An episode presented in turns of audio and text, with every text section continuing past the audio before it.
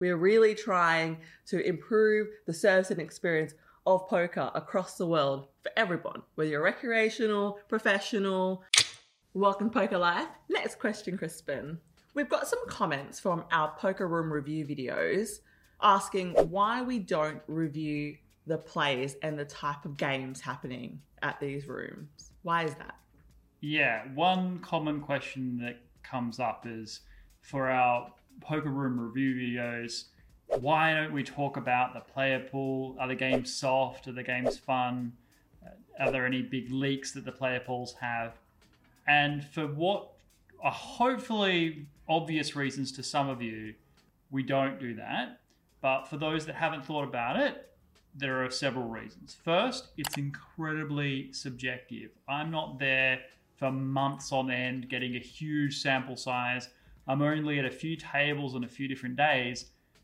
It really depends on who's there at the time, the time of week, and it's quite likely that the games at a particular location will vary dramatically based on stake levels and uh, who shows up. Mm-hmm. So even if I was to give an opinion on that, it's likely to be wrong. Related to that is it depends on how I'm playing and how I'm feeling at the time. Am I running hot? Am I going through a downswing, that may well impact my views on the player pool, whether the games are good. Mm. Uh, is it that there's a lot of action, but that may be that they're just very good at playing a loose style. It's not really for me to say whether a player pool is good or bad or indifferent. Uh, of course, it's also somewhat rude if you go to a location and say all the players here are, are bad that's never the case. There's always going to be good players and recreational players, professionals and enthusiastics. It, it's not a good idea in general to generalize, particularly when it comes to poker. And then there is a practical consideration. Of course, if I was to come out and say, oh, the games here are great, uh, everyone should get there as soon as possible, well, then you'll have professionals showing up and the games will no longer be good. It's a self defeating bit of advice. And this sort of happened in Macau. Uh, there was poker introduced to that enclave, and then professionals started talking about how amazing the games were. So people came from all over the world, and it mm. dried up immediately. The same thing would happen with Poker Room Review.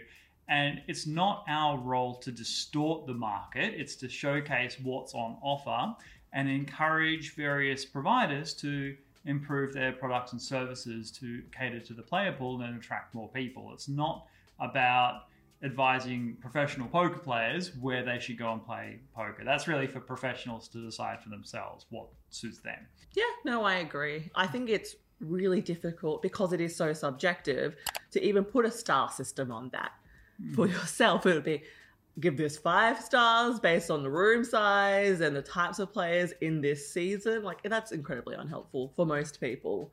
And then, like you said, like Poker Room Review is for everybody.